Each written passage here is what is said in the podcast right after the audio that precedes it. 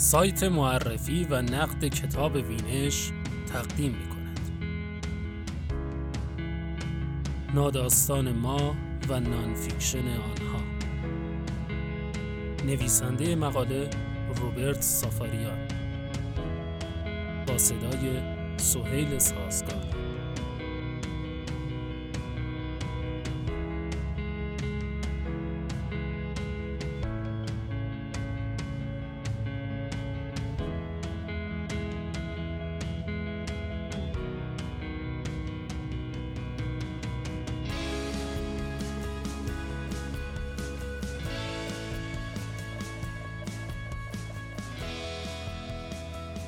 با وجود اینکه یکی از ویژگی های اصلی و اصلا تعریف نانفیکشن واقعی بودن محتویات آن است این روزها دوستداران ناداستان علاقه به واقعیت و پژوهش و این حرفها ندارند.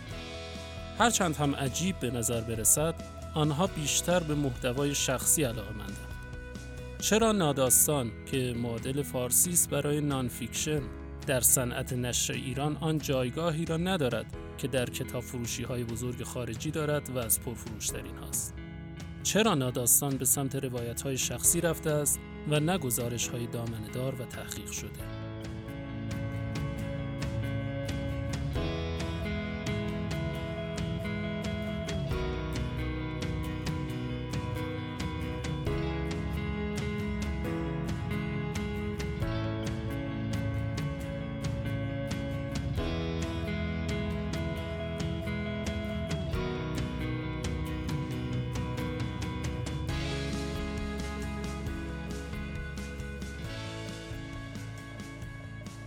ناداستان اصطلاح تازه است. چند سال بیشتر نیست که در زبان فارسی به عنوان معادل nonfiction انگلیسی ساخته شده است. اگر به فرهنگ های لغت دو زبانه انگلیسی فارسی مراجعه کنید، در برابر nonfiction انگلیسی غیر داستانی آوردند و خبری از ناداستان نیست.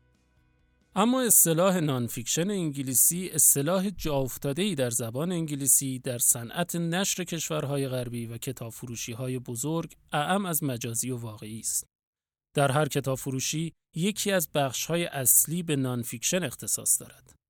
اگر وارد این بخش بشوید به کتاب های از این دست برمیخورید.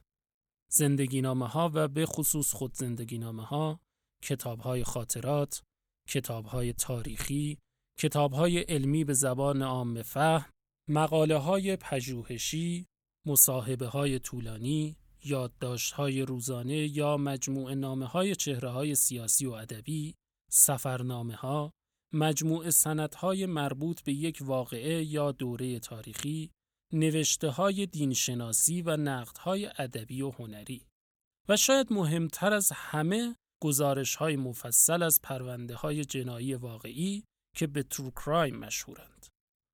آیا وقتی به شما می‌گویند کتاب ناداستان یاد هیچ یک از این ژانرها میافتید؟ در کتاب فروشی های ایران بخشی به عنوان ناداستان وجود ندارد. کتابهایی در برخی از زمینه های فوق البته هستند. در سالهای اخیر کتابهای خوبی در حوزه زندگی نام و خاطرات منتشر شده است مثل خاطرات پیکان سرنوشت ما شامل نوشته ها و خاطرات احمد خیامی باقی میان دو خیابان شامل چهار هزار و یک روز زندگی کامران دیبا در گفتگو با رضا دانشور و از سرد و گرم روزگار جلد اول خاطرات احمد زیدآبادی که دو جلد بعدی هم دارد. بعضی از اینها از کتابهای پرفروش این سالها بودند.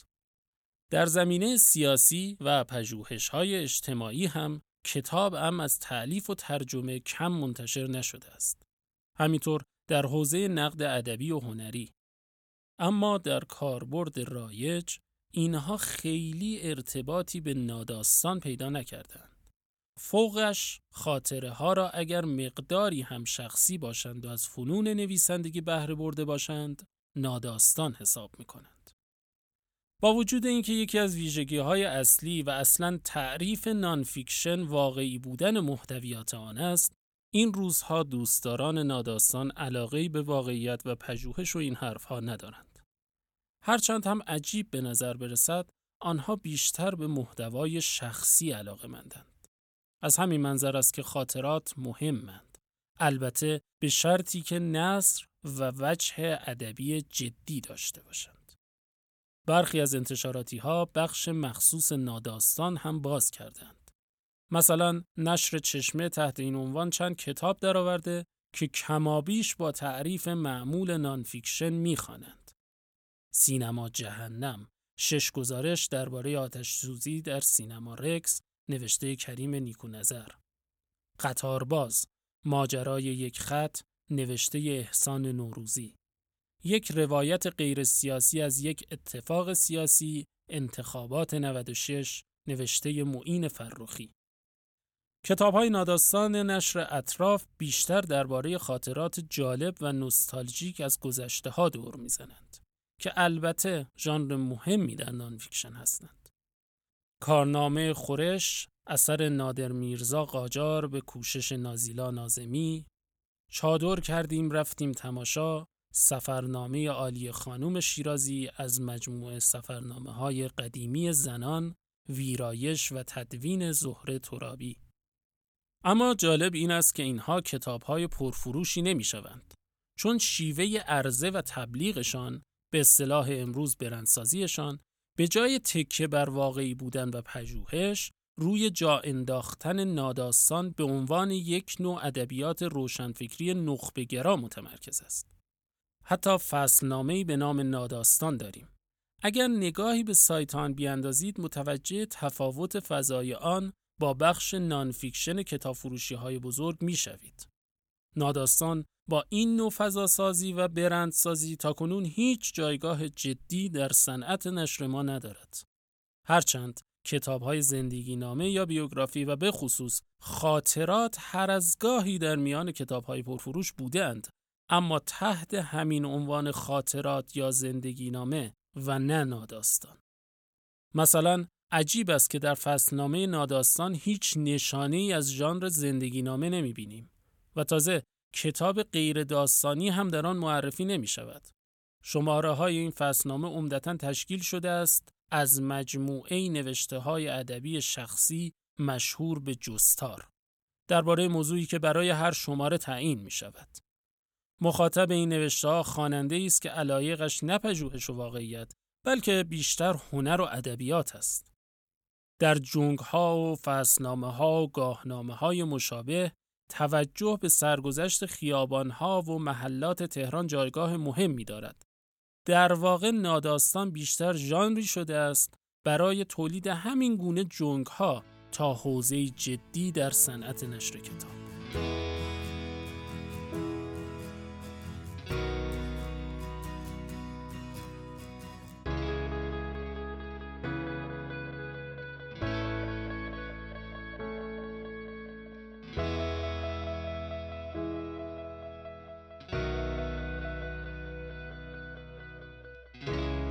گرایش به امر شخصی و خصوصی. برای آنچه تحت عنوان ناداستان منتشر می شود دو ویژگی می توان قائل شد.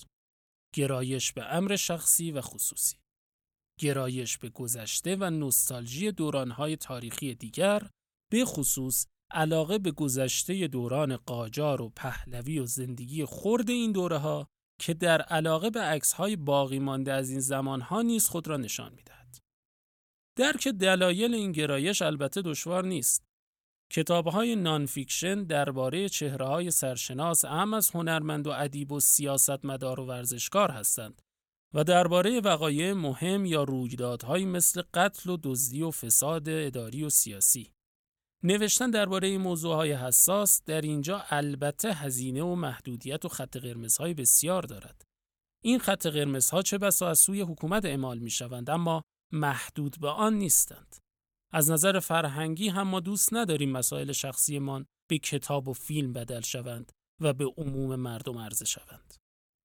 خط قرمزها چه بسا کار را بر نویسنده‌ای که بخواهد ابعاد یک مسئله اجتماعی به ظاهر خیلی غیر سیاسی مثل آلودگی هوا را بکاود و به صنعت خودروسازی برسد و دلایل عدم مهار آن را بررسی کند یا بخواهد رد قاچاقچیان دارو را بگیرد سخت می کنند و کار او خیلی زود به بنبست می رسد. درباره مسائل سیاسی زنده نه نظری هم نوشتن با موانع و درگیری ها و ریسک های امنیتی روبروست. پس میماند پناه بردن به درون خود و به گذشته. البته این گونه فردگرایی به شدت توسط قشر روشنفکر و تحصیل کرده طبقه متوسط درونی شده و چنین نیست که اگر موانع برداشته شود فردا با انبوهی از کتابهای جذاب درباره مسائل اجتماعی و سیاسی و چهرههای حساس و تأثیرگذار روبرو خواهیم شد.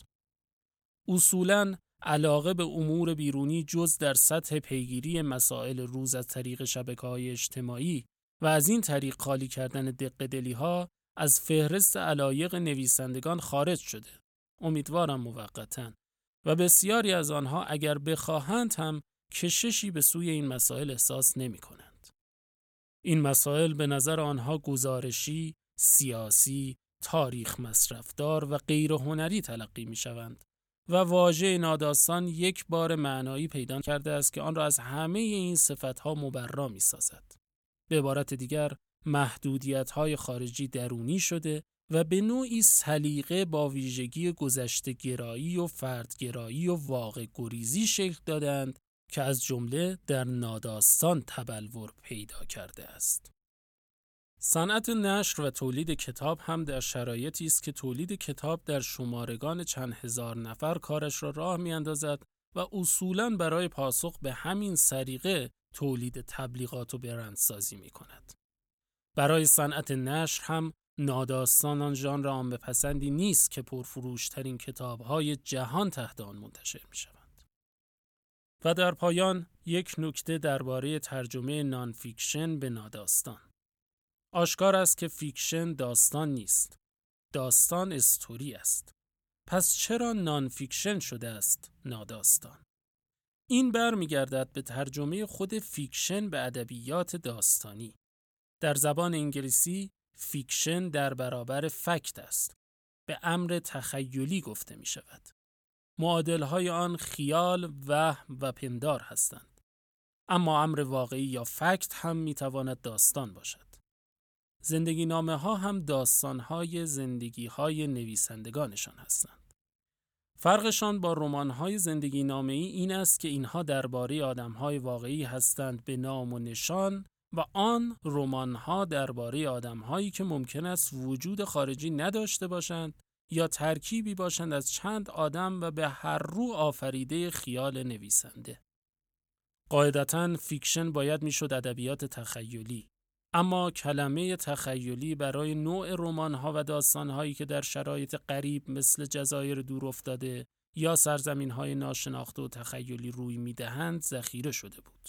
بنابراین fiction معادلی ساده پیدا نکرد تا به تدریج شد ادبیات داستانی و به تبع آن nonfiction شد ناداستان یا در واقع غیر داستانی که درست نیست nonfiction هم می‌تواند به شدت داستانی باشد. اما زبان منطق نمی‌شناسد و امروز اینها اصطلاحاتی هستند که برای خواننده فارسی زبان کمابیش جا افتادند و با همینها باید جلو برویم.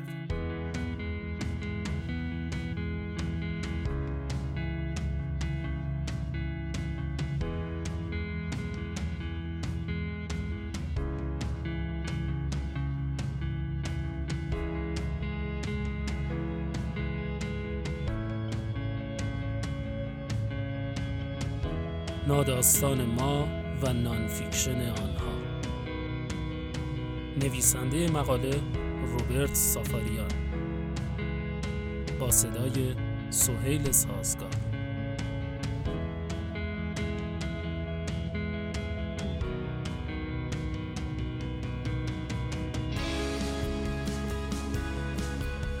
این مقاله و ده ها نوشته و نقد دیگر درباره کتاب های کلاسیک و جدیدتر را در سایت معرفی و نقد کتاب وینش بخوانید.